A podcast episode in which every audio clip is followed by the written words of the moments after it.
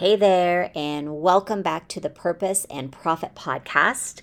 I am your host, Jess Sato, and I am coming to you live from Seoul, South Korea.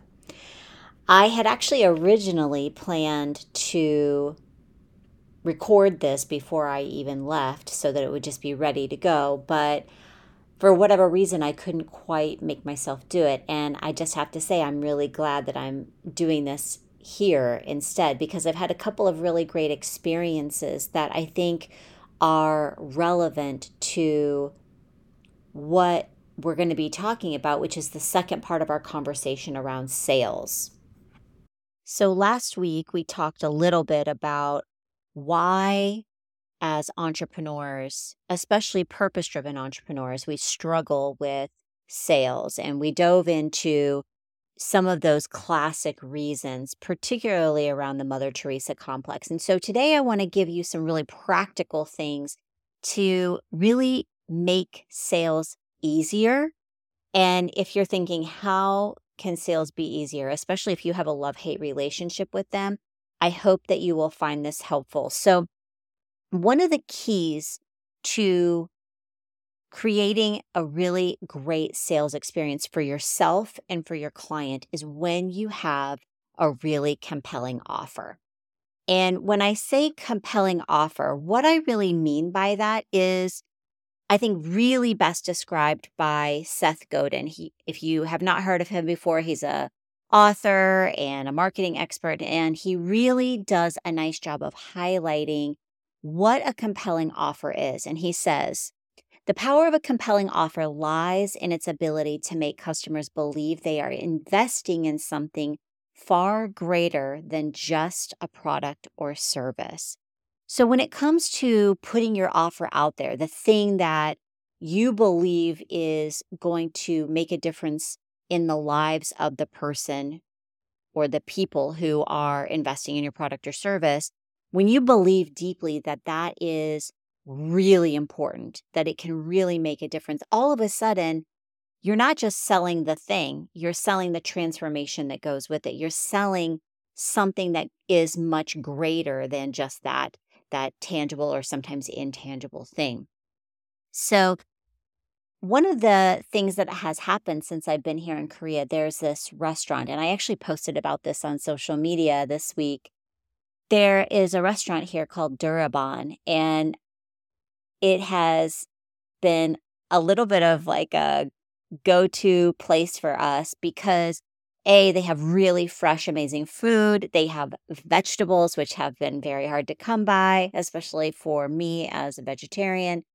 And as i was digging into the restaurant i just happened to be on tripadvisor. As i was scrolling down i saw a really interesting article about this particular restaurant. And as I dug in, I found out that this restaurant has basically been fighting a long-standing fight in their local community to prevent urbanization or further urbanization that would wipe out these small local businesses in favor of big conglomerates.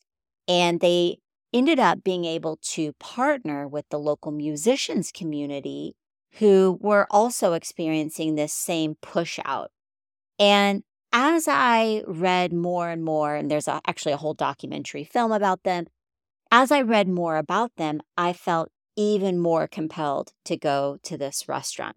That is a really great example of how they're not just selling food, they're selling an idea, they're selling a belief that other people can be drawn into. And that's especially true if you share those same beliefs. So, when it comes to crafting your compelling offer, a lot of that has to do with you understanding your mission. What is it that you're trying to do in the world? And particularly if you are in that social enterprise or social entrepreneurial space, if you have some additional mission beyond just how you're growing your business, but the change that you really want to see in the world. Now, all of a sudden, you're bringing people into that journey with you. So, if you're thinking to yourself, okay, well, I have a general sense for my my mission, but I'm not really sure how to take it beyond that. Let me just give you three questions that I think are helpful to really start to dig into how your social mission starts to align with your offer. So, number one, how does your business mission align with the specific needs and desires? You could insert the word aspirations of your target audience. What does the audience that you are serving, what do they really care about? And then how does what you believe in align? Number two, in what way does your product or service bring about some kind of positive social, environmental, philosophical, you know, fill in the blank kind of impact. And this could be, you know, what are the measurable outcomes or benefits that you can show as part of the work that you do? And then lastly, how do you measure and showcase those tangible results? So, how does your mission align with your audience's desires? How does your product or service bring about some kind of positive change? And then how do you measure and show those results to your audience?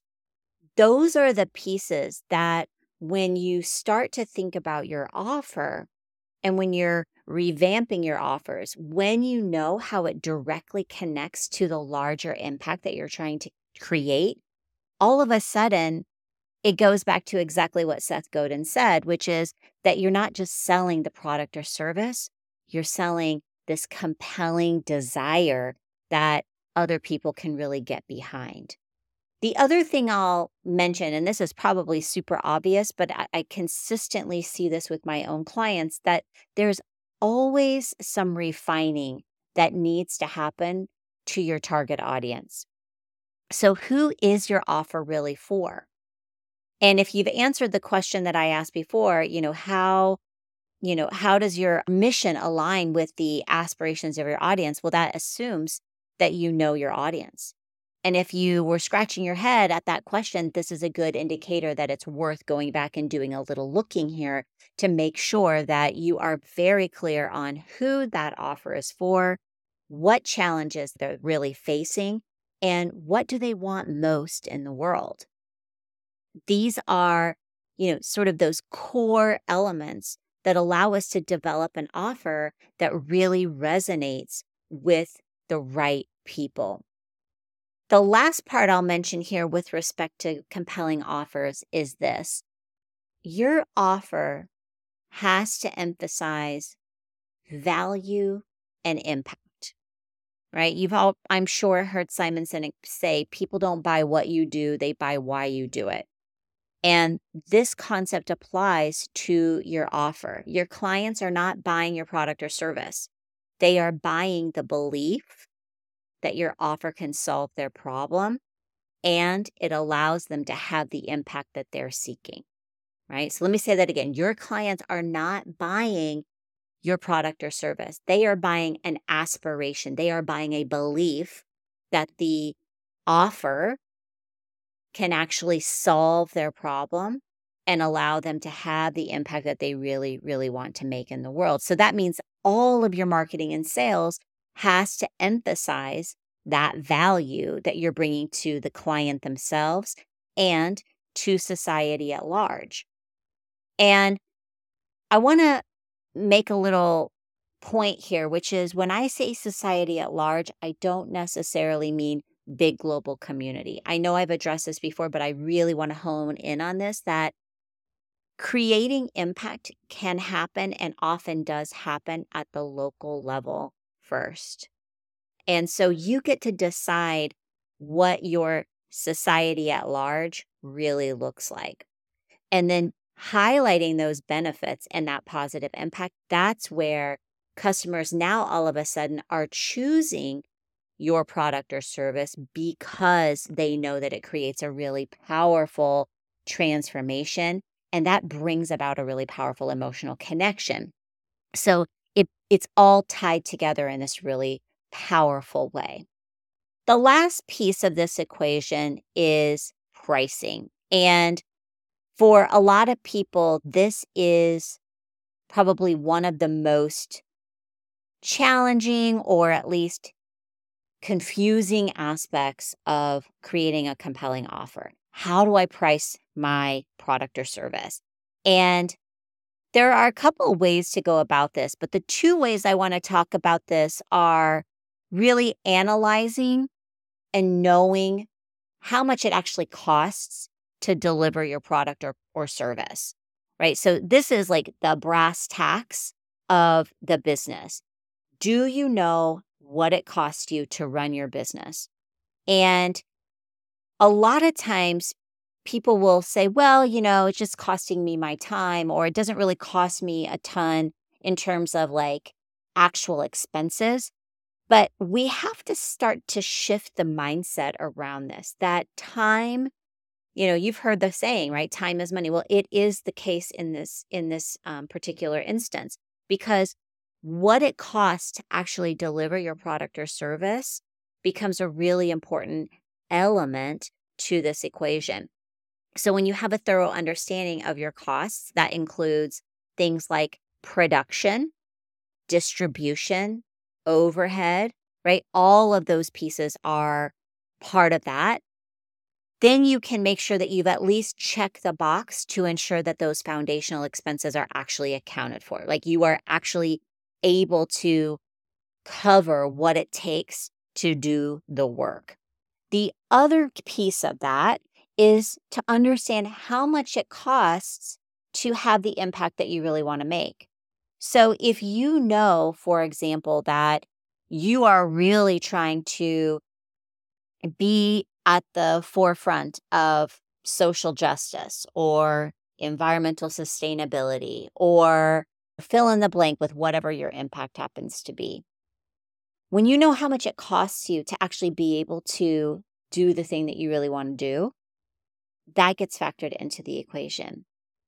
Those two pieces, knowing your operational expenses, including paying yourself your own salary, as well as the cost of the impact, that gets rolled into the second piece, which is using a value based pricing model. So earlier I mentioned, you know, we want to emphasize value and impact. Well, that gets done through value based pricing. And if you've never heard of value based pricing, essentially it's you shifting away from that dollar for hours model and really approaching your pricing strategy in a way that is it's based on the perceived value that customers receive from your product or service, ensuring, of course, that your costs are covered. And I'll be honest, when I first heard this, I thought, well, who am I to decide whether or what the cost or the value of this product or service is to my clients? But there are very practical ways. This is a, a really fun exercise that I take my clients through to really dig into how to think about the actual value and quantify the value of your product or service. So, from a social impact or environmental impact, or just an impact perspective in general, value based pricing really allows you to highlight sort of those unique benefits that are delivered through your product or your program or your service or whatever it is that you happen to be selling. And in some cases, allows you to justify some higher price points for clients because they then understand and appreciate the fact that you are creating impact and that they are a part of that process as well. So there's a lot of richness in this process.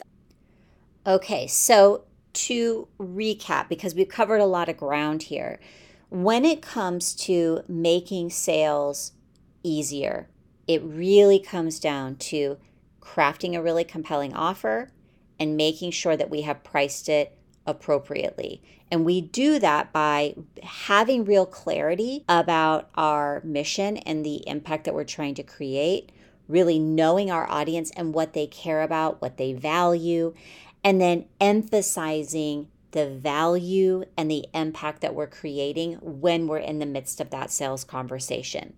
All of that is sort of, you put a bow on all of that when you have actively priced your offer with purpose. And that comes down to really knowing what it takes to deliver that product or service, so the operational costs, and factoring in the cost of the impact that you're trying to create, and then pulling it together, like I said, with value based pricing, really thinking about what is the value to my client? What is it that they really care about? And then pricing it appropriately. So I hope that's given you some things to think about in terms of how to simplify this process. And I want to highlight that it is very much an iterative process. You are constantly going to be iterating, tweaking, trialing, testing, going back to the drawing board. And that is all part of the process. So if you have an offer right now that is not converting in the way that you want to, or you're not getting any bites, maybe your pipeline is dry. I want to invite you to go back to the drawing board. Really start to examine your mission, really start to examine your target audience, and make sure that you have real clarity around those two pieces. Once you do that, it's going to become very straightforward in terms of how you can serve those clients better, how you can fill those gaps that they have, and do that in a way that brings them into that process, allows them to see, wow, there is a ton of value when I invest not only in myself and my business, but also in the impact that I'm really trying to create. So let me know in the comments if this has been helpful, send me a DM on LinkedIn or Instagram. I would love to hear how you're doing when it comes to crafting those compelling offers, when it comes to the pricing. And if you need help, by all means, reach out. This is one of my favorite parts of business strategy, which is just really digging into the meatiness of the business. This is where the rubber really hits the road. So I will leave you for now, but as always, be bold, be courageous, and go make an impact.